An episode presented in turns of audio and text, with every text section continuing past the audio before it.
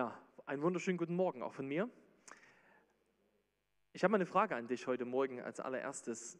Wenn ihr jetzt äh, über euch selber nachdenkt, äh, Marco hat es gerade so beschrieben, ähm, wie es einem gerade also gehen kann, die ganzen Informationen, die so auf einen eintrudeln. Bist du ein gelassener Mensch?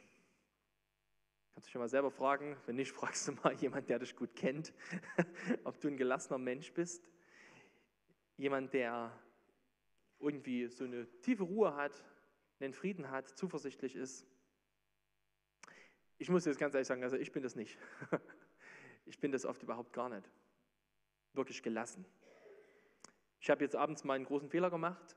Ich habe kurz vorm Einschlafen das gemacht, was man manchmal so macht, ne? so automatisch. Ne? Man zieht das Handy aus der Hosentasche und dann geht so der Automatismus zur ersten App, die man sonst immer öffnet. Bei mir ist das eine Nachrichten-App und dann die ersten drei Schlagzeilen schon, die reichen aus, dass du eigentlich nicht einschlafen kannst. Ne?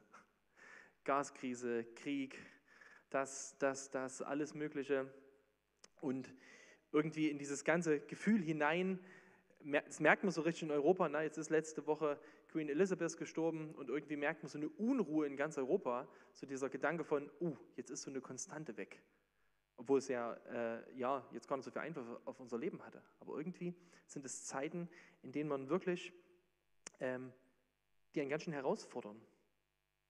Und es sind, was, was uns so umgibt an Nachrichten, was alles so auf uns einprallt äh, den ganzen Tag, das löst ja in uns was aus. Vielleicht, Marco hat es vor uns gut gesagt, ne? bei dem einen ist es Wut, bei dem anderen ist es Angst.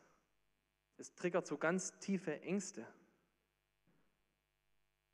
Und dann kommt zu all dem noch dazu, neben all den Informationen, die du jeden Tag so aufnimmst in dieser Welt, dass ja auch jeder irgendwas von dir will. Auf Arbeit, da will jeder was, ne? da will dein Chef, der hat wieder, gibt es wieder vielleicht irgendeine komische neue Sache, Richtlinie, die umgesetzt werden muss und es ist wieder nur Stress. Deine Familie, die wollen auch alle was von dir. Dein Nachbar fragt dich, du hast aber lange keine Zeit mehr, komm mal rüber. Deine Freunde äh, sagen vielleicht, naja, äh, komm, tu dies, tu jenes. Es ist immer irgendwie, reißt übelst viel an uns. Ähm, es gibt eine Studie, die die Technikerkrankenkasse erhebt und das ist eine Stressstudie, die heißt Entspann dich Deutschland.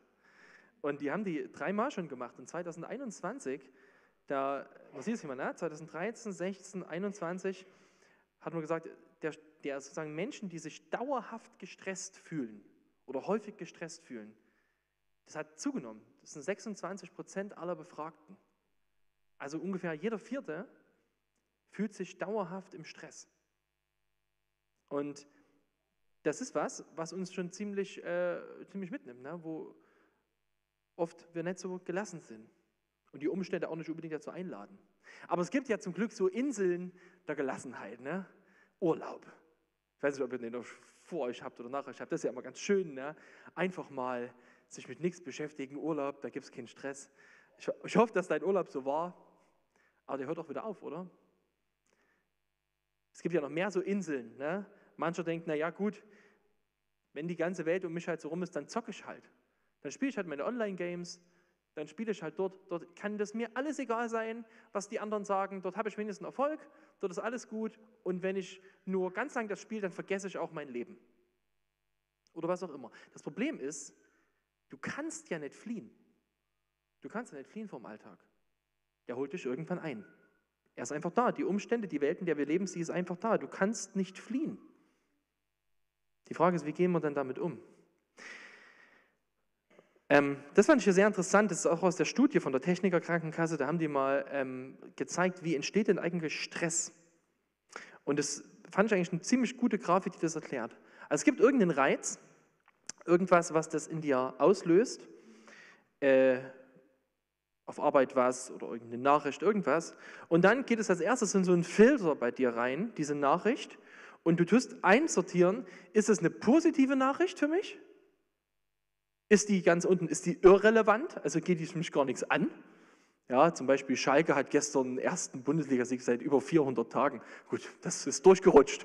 Das geht mich nichts weiter an. Ja, ja. Aber was ist, wenn das, was ich höre, eine gefährliche Bedrohung sein könnte oder ein Verlust? Dann reagiere ich darauf. Und dann geht es so in so einen zweiten Filter bei mir, und zwar in die Frage, kann ich damit umgehen? Habe ich ausreichende Ressourcen dafür? Es kann ja sein, du hörst was, äh, Beispiel, du kriegst einen Brief vom Blitzer, bist geblitzt worden und es sind ein hoher dreistelliger Betrag. Das ist eine, eine Bedrohung für dich. Und dann fragst du dich, geben meine Ressourcen das her? Du guckst aufs Konto und sagst, ah, das ist jetzt schon Mist, aber okay, es geht. Oder du sagst, Mist, geht gerade überhaupt nicht. Ja, das sind die Ressourcen. Kann ich damit umgehen? Und wenn ich da merke, meine Ressourcen reichen nicht aus, dann führt es zu Stress. Und der Stress, da gibt es nur zwei Lösungen sozusagen. Es gibt den einen Stress, der ist problemorientiert, wo ich sozusagen sagen kann, kann ich irgendwas an der Situation verändern? Da kannst du vielleicht versuchen, dir irgendwas zu überlegen, kann ich irgendwie meine Umstände ändern, kann ich was machen, das sind auch keine einfachen Prozesse. Aber dann gibt es auch Stress, da kannst du gar nichts dran ändern. Das sind Umstände, die liegen gar nicht in deiner Hand. Ja, zum Beispiel merken wir das alle gerade, Energiekrise. Da kann niemand was von uns dran ändern. Da kannst du leider nichts machen. Und es ist so eine, das ist eine Situation, wo du da stehst und du denkst, ach du meine Güte, das ist für mich bedrohlich. Ich habe nicht die, genug Ressourcen und ich kann nichts dran ändern. Und dann sagen sie hier, die einzige Möglichkeit ist, den Bezug zur Situation zu ändern. Und ich weiß nicht, was sie sich dabei gedacht haben, aber ich möchte euch heute zeigen, wie wir umgehen können, wie du als Christ umgehen kannst mit, mit Stress, wie du umgehen kannst mit solchen Situationen, wo, wo genau das eintritt. Und ich hoffe, dass diese Predigt für dich wirklich hilfreich ist. Und als ich die ausgearbeitet habe, habe ich gedacht, naja, das waren Sachen, die mich selber sehr, sehr bewegt haben in der letzten Zeit. Und wo ich gedacht habe, ähm, ich hoffe, dass ich mir selber am besten zuhöre. Ich hatte ein Lied, was ich oft singe im Auto. Ähm, das äh, gefällt mir total gut. Das heißt, I will, I will cast my cares on you. Ich werfe meine Sorgen auf dich. Und das Lied, das geht so. Ich werfe meine Sorgen auf dich. Du bist der Anker meiner Hoffnung. Du bist der eine, der alles unter Kontrolle hat. Und meine Frau, die hat jetzt früh schon gesagt, kannst du mal aufhören, das andauernd zu singen? Weil ich habe das irgendwie so drin, da muss ich das irgendwie immer. Aber ich, das hat sich so irgendwie in letzter Zeit bei den ganzen Sorgen und so, die man sich so macht, war dieses Lied für mich ganz sehr eine Antwort. Ich habe das so äh, angefangen, einfach jeden Morgen zu hören. Ich dachte, ja, das möchte ich machen. Ich möchte meine Sorgen auf Gott werfen. Ich möchte glauben, dass er wirklich der Anker meiner Hoffnung ist. Ich möchte glauben, dass er alles unter Kontrolle hat. Es klingt so schön, das ne? klingt so schön einfach in so einem Lied, da kannst du das sehr schnell singen. Wir möchten uns jetzt äh, eine Geschichte aus dem Leben von Jesus angucken, wo wir von ihm lernen können, wie er mit einer stressigen Situation im Leben umgeht. Das ist jetzt so die Fortsetzung von unserer Markus-Reihe, äh, die zweite Staffel jetzt. Und wir starten mal im Markus Kapitel 1 und ich lese mal die Verse 32 bis 39. Am Abend, es war nach Sonnenuntergang, brachte man alle Kranken und Besessenen zu Jesus. Jesus ist hier gerade in Kapernaum. Die ganze Stadt war vor der Haustür versammelt. Und Jesus heilte viele Menschen, die an den verschiedensten Krankheiten litten. Er trieb auch viele Dämonen aus, die er aber nicht zu Wort kommen ließ, weil sie wussten, wer er war. Früh am Morgen, als es noch völlig dunkel war, stand er auf und ging aus dem Haus fort an eine einsame Stelle, um dort zu beten. Simon und die, die bei ihm waren, eilten ihm nach. Als sie ihn gefunden hatten, sagten sie zu ihm, alle suchen dich. Er aber sagte, lasst uns anderswohin gehen, in die umliegenden Ortschaften, damit ich auch dort predige, denn dazu bin ich gekommen. So zog er durch ganz Galiläa, predigte in den Synagogen und trieb Dämonen aus. Ich möchte aus diesem Text heute drei Punkte uns mitgeben. Der erste ist die richtige Stimme, der zweite der richtige Fokus und der dritte die richtige Gewohnheit. Und ich beginne mal mit dem ersten Punkt, die richtige Stimme. Wir müssen uns nochmal versetzen in diese Situation von Jesus an diesem Tag. Er ist also in Kapernaum gewesen, dort war er am Morgen in der Synagoge, hat dort jemanden geheilt. Äh, es war ein voller, voller Tag, hat noch die, die ähm, Schwiegermutter von Petrus geheilt und dann war ein voller Tag. Und dann am Abend Es ist Sabbat, na, nach 18 Uhr können die Leute wieder raus, kommen die alle an das Haus, ein riesen Auflauf und alle Kranken kommen dahin. Du kannst dir vorstellen, das war nicht in fünf Minuten abgefrühstückt. Jesus hat den ganzen Abend dort mit Menschen zu tun gehabt. Das ist anstrengend. Und er hätte wahrscheinlich allen Grund gehabt zu sagen, na zum Glück ist morgen Montag, da kann ich mal ausschlafen. Ja, das ist gut. Aber dann lesen wir hier, dass, oder, ja, da kommen wir schnell hin. Erstmal erst so rum. Die Leute, die sind sozusagen alle, alle auf, sozusagen hinter Jesus her. Und man hört das hier, Petrus kommt am nächsten Morgen zu Jesus und er sagt zu ihm, Jesus, alle suchen dich, alle suchen dich, alle wollen, dass du sofort wieder herkommst. Das ging am nächsten Morgen gleich weiter. Komm, wir haben schon alles geplant, Jesus. Wir wissen ganz genau, was wir heute machen. Da gehen wir dahin, gehen wir dahin, gehen wir dahin, gehen wir dahin. Das ist hier dein Tagesplan für heute. Und alle werden dir zujubeln. So kann man sich das vorstellen. Aber es gibt in diesem Text einen entscheidenden Satz, der unglaublich interessant ist. Da steht, früh am Morgen, als es noch völlig dunkel war, stand er auf und ging aus dem Haus fort an eine einsame Stelle, um zu beten. Jesus hat um sich herum so viele Stimmen, die auf ihn einreden. Alle zerren an ihm, sie wollen ihn haben. Die denken das, die denken das, die denken das. Und was macht er? Es ist, als wäre der größte Trubel um ihn herum. Und er macht einfach das. Oh, ist das schön.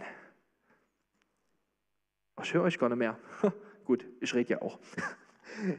Er er sucht ganz bewusst eine andere Stimme. Er nimmt sich Zeit, er geht in die Einsamkeit, in die Stille und sucht die Stimme seines Vaters.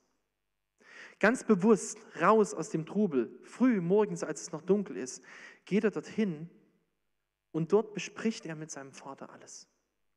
Er legt ihm das alles hin, wahrscheinlich den Tag, der vorher war, alles, was passiert ist wie die Menschen reagiert haben. Er redet mit ihm. Es steht nicht viel über dieses Gebet, aber wir können uns vorstellen, aus dem, wie Jesus seine Beziehung zu seinem Vater schildert, wie intensiv, wie, wie vertraulich das war. Und dort, früh am Morgen, in der Einsamkeit, dort hört er auf die wichtigste Stimme in seinem Leben. Der Stimme, der er wirklich vertrauen will. Auf diese Stimme hört er und er entscheidet sich ganz bewusst dazu. Und jetzt habe ich eine Frage an dich. Auf wen hörst du? Welche Stimmen dürfen dich prägen? Was ist das, worauf du deinen Fokus richtest? Wem hörst du zu? Ganz ehrlich, wie groß ist die Gefahr, dass man früh beim Kaffee als allererstes das Ding einschaltet und alle Nachrichten, was passiert ist, in der letzten Nacht sofort als erstes liest? Wie groß ist die Gefahr, dass so viele Stimmen uns überall anschreien und alles, alle unsere Aufmerksamkeit wollen? Und Jesus entscheidet sich ganz bewusst dazu, dass er morgens als erstes auf seinen Vater hört, auf die richtige Stimme. Warum ist das so wichtig für uns? Jetzt mache ich einen kleinen Sprung. Wir Menschen, wir alle, wir haben Grundbedürfnisse. Und drei unserer grundsätzlichen Bedürfnisse, die wir haben, das ist Sicherheit, wir wünschen uns Sicherheit. Das ist das, was gerade uns also umtriebig macht, man merkt, oh, ich kann nicht planen, ich weiß nicht, wie es wird. Wir wünschen uns Annahme, wir wünschen uns ganz, ganz sehr, dass Leute uns annehmen, dass wir sicher sind, emotional sicher, und wir wünschen uns, dass wir irgendwie jemandem etwas bedeuten. Das ist uns ganz wichtig, Sicherheit, Annahme und Bedeutung. Das ist ein, Grundanliegen von uns Menschen und das kommt daher, das ist wie so ein Echo aus dem Paradies noch. Als Gott die ersten beiden Menschen schafft, Adam und Eva, da schafft er sie für eine ganz enge Verbundenheit zu ihm. Und Adam und Eva, als die gelebt haben im Garten Eden, die haben Stress nicht gekannt.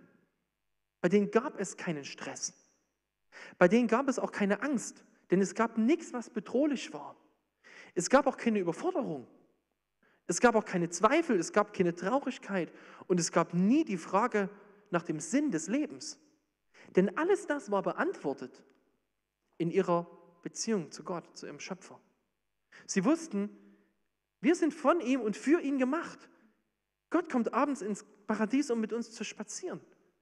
Sie wussten, hey, wir haben eine Bedeutung, weil wir sind Gottes Repräsentanten in dieser Welt. Sie wussten, wir haben eine Sicherheit, weil guck dir diesen Garten an. Unser Schöpfer hat alles angelegt. Und als es dann passiert ist, diese große, ich habe das, ähm, diese große Tragödie, dass Adam und Eva rebelliert haben gegen Gott, dass sie nicht mehr nicht auf ihn hören wollten, dass sie sich gegen seine Herrschaft rebelliert haben, da ist diese Verbundenheit mit Gott, die ist durch Sünde zerbrochen. Und seitdem kommen alle Menschen auf die Welt und man kann das so hier vergleichen. Ich habe hier mal mein Handy dabei. Ne? So ein Handy, das hat ja einen Akku drin und das kannst du eine ganze Weile tagsüber benutzen. Aber irgendwann,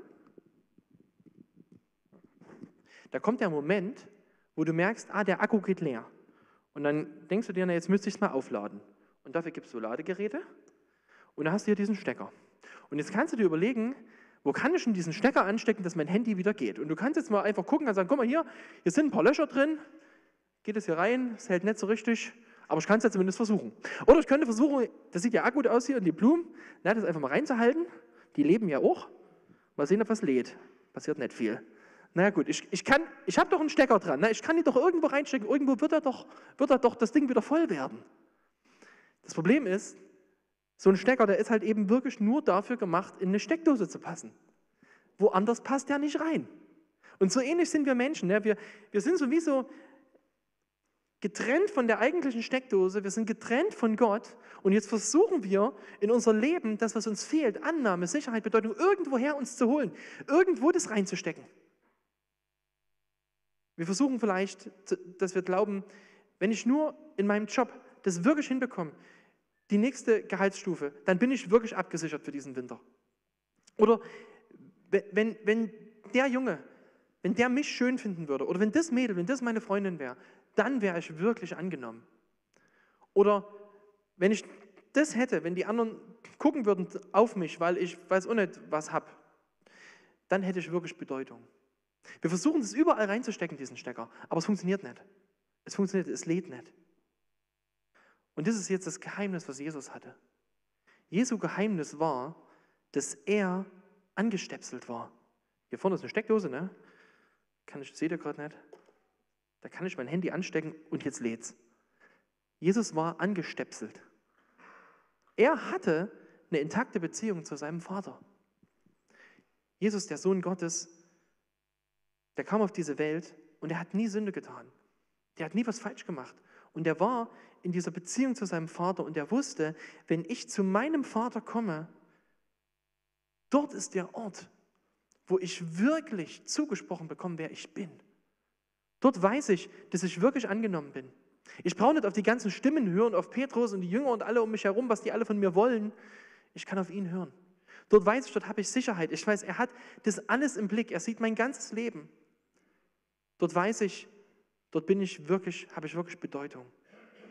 Das ist das Geheimnis von Jesus, dass er in einer verbundenen Beziehung zu Gott lebt. Und ich habe es gerade schon gesagt, ne, Adam und Eva, die ersten Menschen, die sind auch so geboren oder sind so geschaffen worden. Sind so geschaffen worden. Aber dann ist das zerbrochen, diese Beziehung. Und das ist der Grund, warum Jesus kam. Er kam auf diese Welt, um uns Menschen, die wir eigentlich als Feinde Gottes geboren werden. Wenn du geboren wirst, bist du von Anfang an ein Feind Gottes. Du bist in Rebellion zu ihm. Du bist getrennt von ihm, um Feinde Gottes wieder in diese Verbundenheit mit Gott zu bringen. Er kam auf diese Welt, um das Leben zu leben, was wir hätten leben müssen. Um an unserer Stelle das richtige Leben zu leben. Und dann am Ende am Kreuz die Strafe zu bezahlen, die wir verdient hätten. Und er kam, um mit uns zu tauschen. Er kam und hat gesagt, ich schenke dir mein Leben und dafür nehme ich dein Gericht. Das ist das, was Jesus gemacht hat. Ich möchte euch das mal mit einem Beispiel erklären. Stell dir mal vor, du, du baust so richtig, so richtig Mist. Ich weiß nicht, du zerstörst irgendwas oder wirst handgreiflich, keine Ahnung, du äh, machst auf alle Fälle etwas, was so richtig großer Mist ist.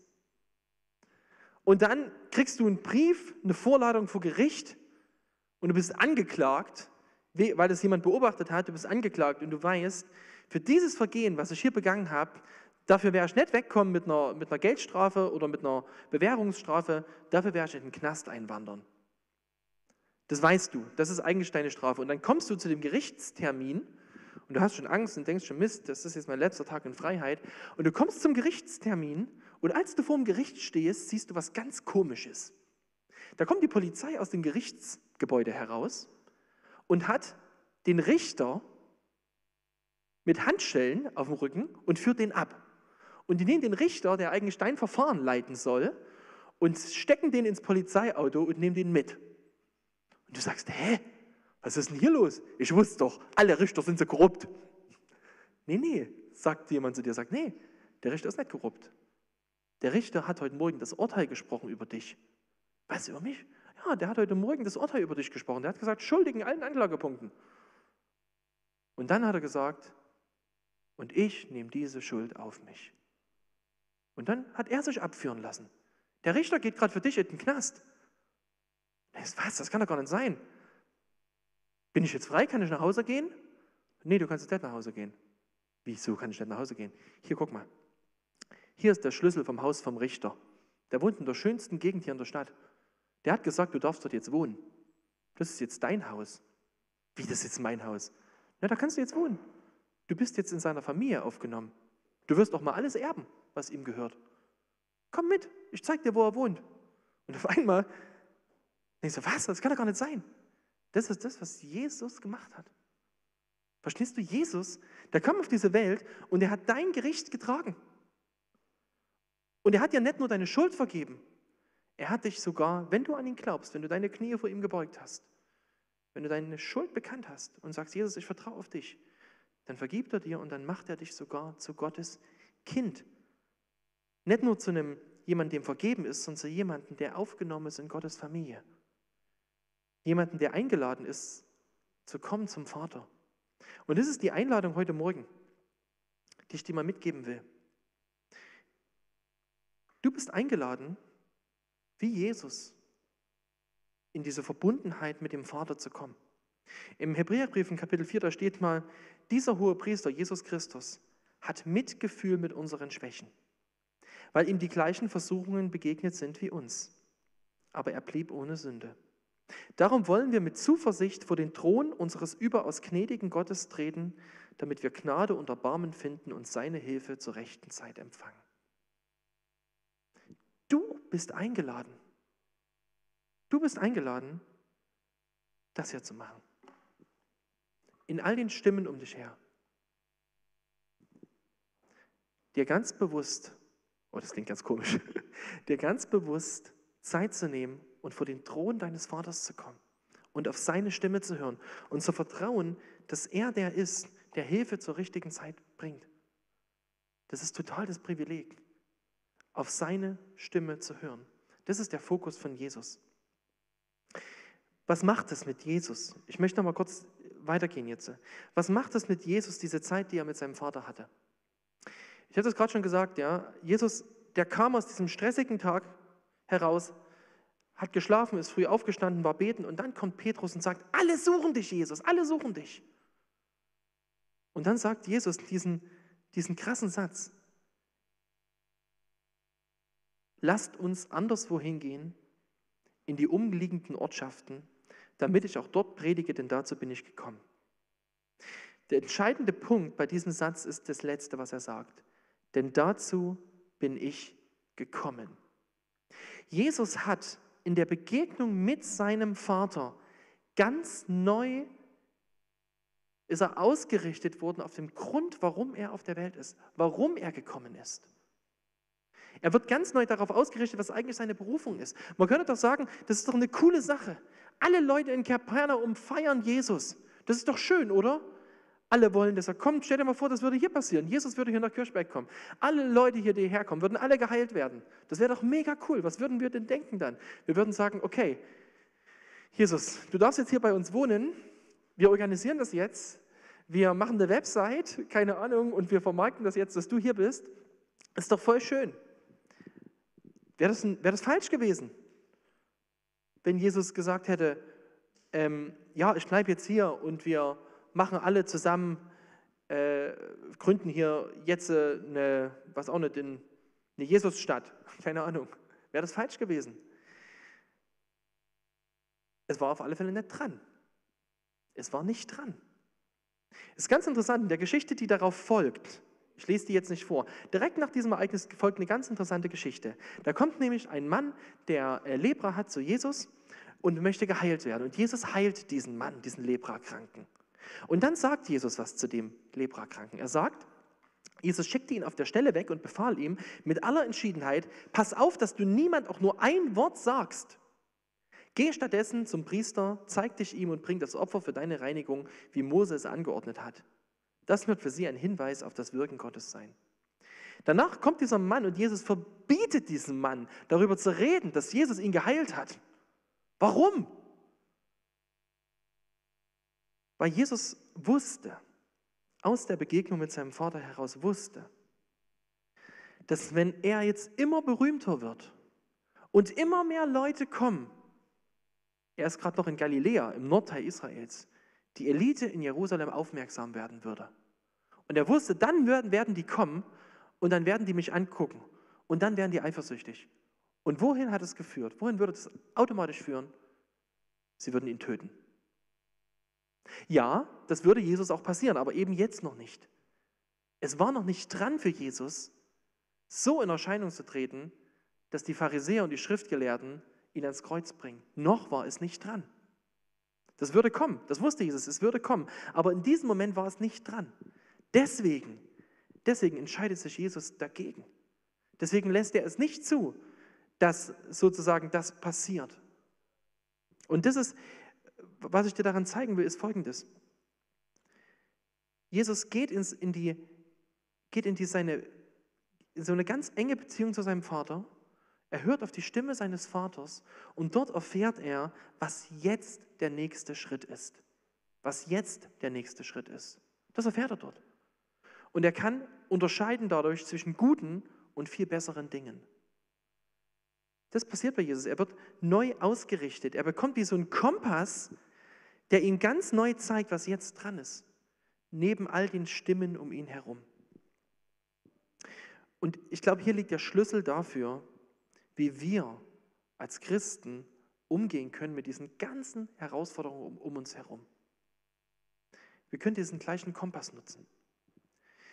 Wir verstehen nicht alles, was in dieser Welt passiert. Und ich will die Sachen überhaupt nicht kleinreden. Aber ich möchte Gott groß machen.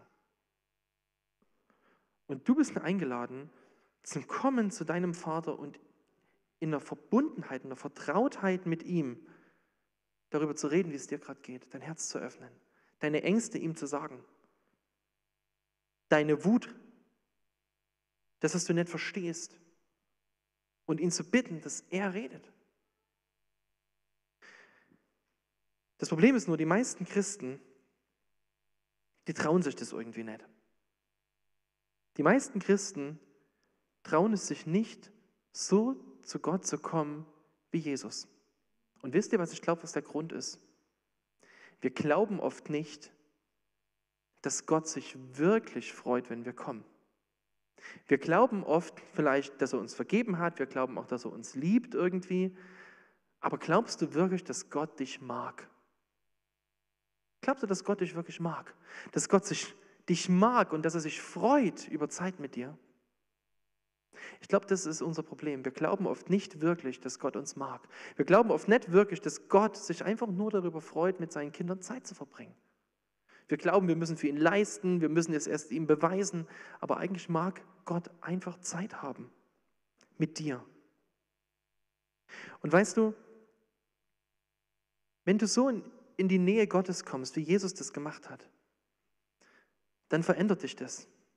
Jesus hat mal gesagt, ja, ich versichere euch, der Sohn kann nichts von sich tun, er tut nur, was er den Vater tun sieht, was der Vater tut, genau das tut auch der Sohn. Jesus hat gesagt, ich habe nichts selber gemacht, es war alles nicht meine Idee. Ich habe das alles gesehen beim Vater. So sehr war seine Beziehung zu ihm. So hat er aus dieser Verbundenheit mit seinem Vater gelebt. Was passiert, wenn du, wenn du das tust, wenn du in diese Verbundenheit gehst? dann wirst du nur bei Jesus diese Annahme finden, nach der du eigentlich suchst. Nur bei ihm findest du diese Annahme, die dich dazu führt, dass du eben nicht mehr hören musst auf alle Stimmen um dich herum. Weil da ein Kopfhörer da ist, der, wenn du ihn aufsetzt, dir wirklich die Wahrheit sagt. Der sagt, hey mein geliebtes Kind, ich habe dich angenommen. Du musst es mir nicht mehr beweisen. Du musst es auch nicht immer anderen beweisen, wie viel du wert bist. Du musst nicht nach jedem seiner Pfeife tanzen, nur damit du denkst, die anderen haben dich lieb. Ich habe dich lieb. Nur dort findet dein Leben Bedeutung. Nur dort findest du heraus, was wirklich der Sinn und Zweck deines Lebens ist. Für was du auf dieser Erde bist und dass Gott dein Leben nutzen will für was, was größer ist als diese paar Jahre auf dieser Erde. Und nur dort findest du wirklich Sicherheit, die dein, die dein Herz sucht. Wir glauben an einen Gott, der nicht einfach nur die Feuerwehr ist, die helfen kann. Jesus ist nicht die Feuerwehr, die helfen kann, um den Brand zu löschen.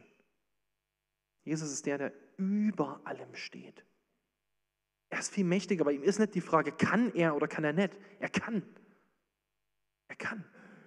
Nichts auf dieser Welt geschieht außerhalb seiner Kontrolle. Wir glauben an den Gott, der wirklich alles unter Kontrolle hat.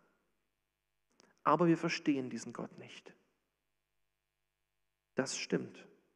Wir verstehen nicht, was passiert. Wir, wir, wir, wir können nicht verstehen, wir haben nicht den Blick wie er auf die Dinge. Es ist ungefähr so, als würdest du neu in der Stadt sein und du fragst jemanden, wie komme ich denn hier am allerschnellsten zum Stadtzentrum oder wo auch immer hin. Und der, du denkst, Stadtzentrum muss da irgendwo einfach geradeaus in die Mitte gehen. Und der sagt dir dann auf einmal, pass auf, vorne rechts abbiegen, dann links, Bild geradeaus, zwei Ampelkreuzungen, rechts, links, links, links. Du denkst, hä? Was will der von mir? Ich will doch ins Stadtzentrum, ich will nicht rechts, links, links, links, rechts, rechts fahren. Aber der, der Einheimisch in der Stadt ist, der weiß, wie der Weg ins Stadtzentrum geht. Auch wenn es dir ein bisschen komisch vorkommt, so oft abbiegen zu müssen. Aber es gibt halt nicht die eine Straße. Du musst halt abbiegen. Und so ähnlich ist es mit Gott. Er weiß wirklich alles. Und manchmal ist es für uns in unserem Denken nicht sinnvoll, dass wir jetzt abbiegen müssen, dass es jetzt rechts rumgeht, links rumgeht, wie auch immer. Wir denken, hä, hast du dich jetzt eigentlich verfahren, Gott? Bist du dir wirklich ganz sicher? Aber er hat den Überblick. Und am Ende kannst du nur in ein was vertrauen. Im Römerbrief sagt Paulus mal, wir wissen aber, dass Gott bei denen, die ihn lieben, alles zum Guten mitwirken lässt. Also bei denen, die er nach seinem freien Entschluss berufen hat. Hier steht nicht, dass alles, was einem Christen passiert ist, gut ist. Das ist es nicht. Christen passieren nicht nur gute Dinge. Ganz im Gegenteil. Aber hier steht, dass alles, was uns passiert, zum Guten mitwirken muss. Was heißt das? Das heißt, wir haben einen Gott, dem selbst das Böse dienen muss.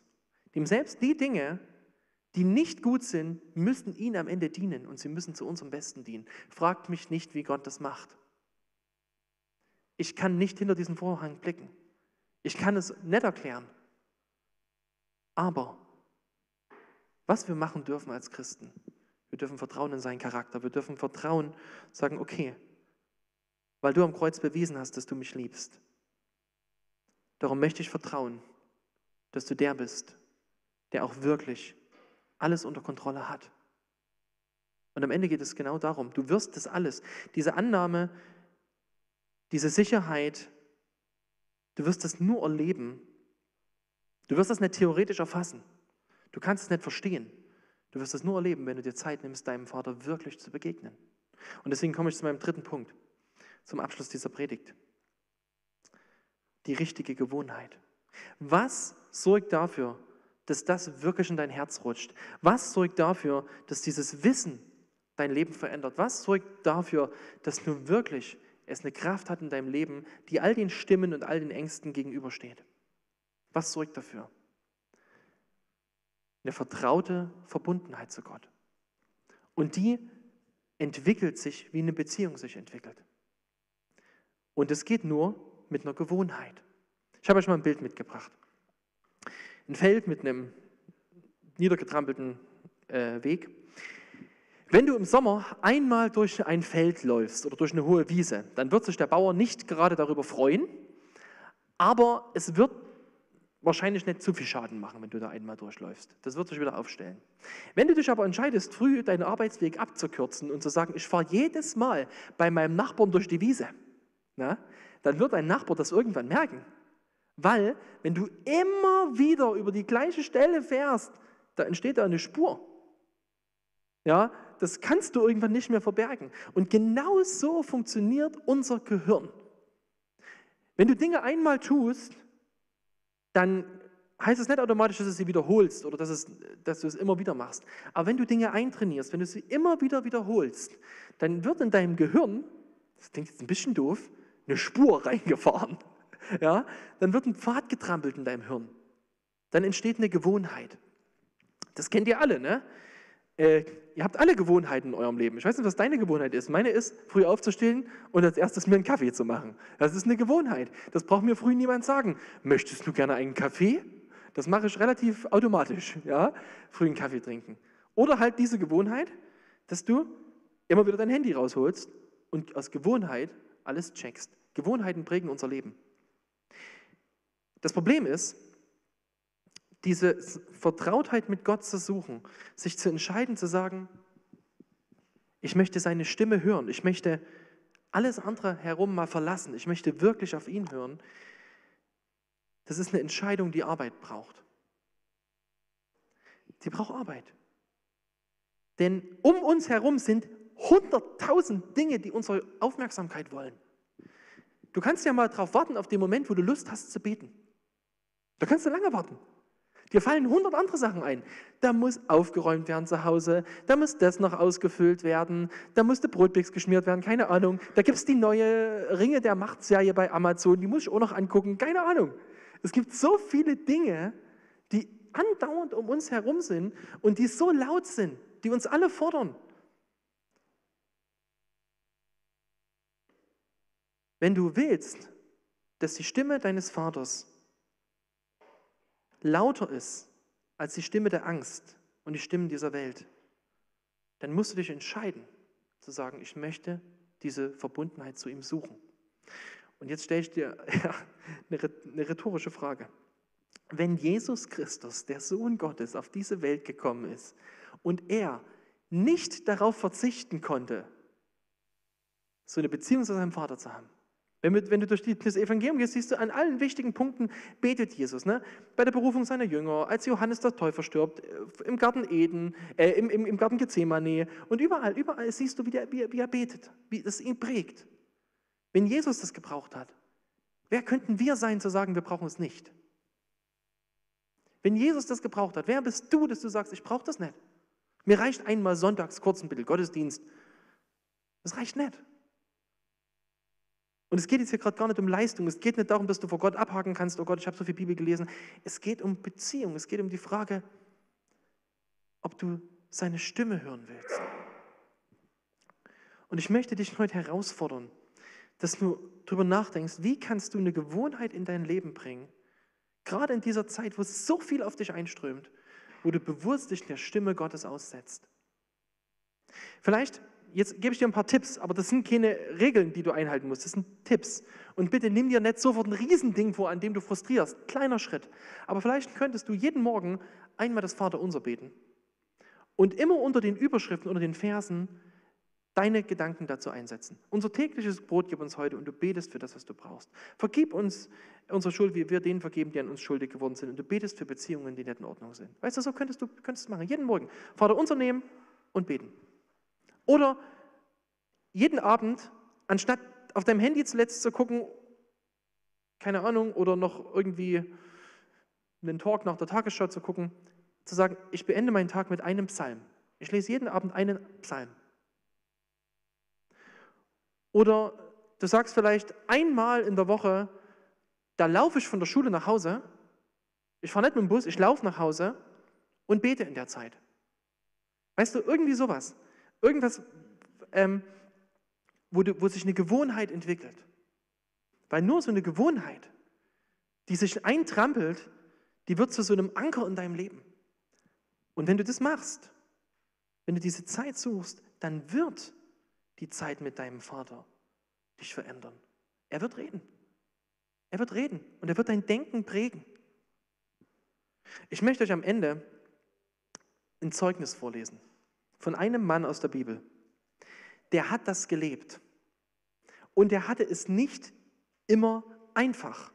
Und er hat da richtig Mist gebaut. Der war nicht in allem ein Vorbild.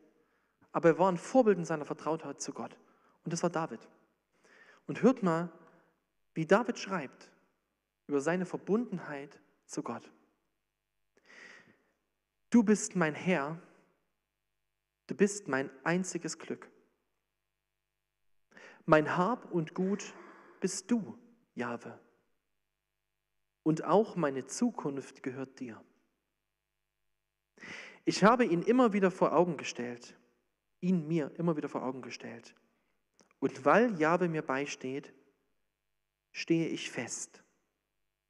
Ich freue mich sehr, mein Herz ist von Jubel erfüllt und auch mein Körper ruht in Sicherheit.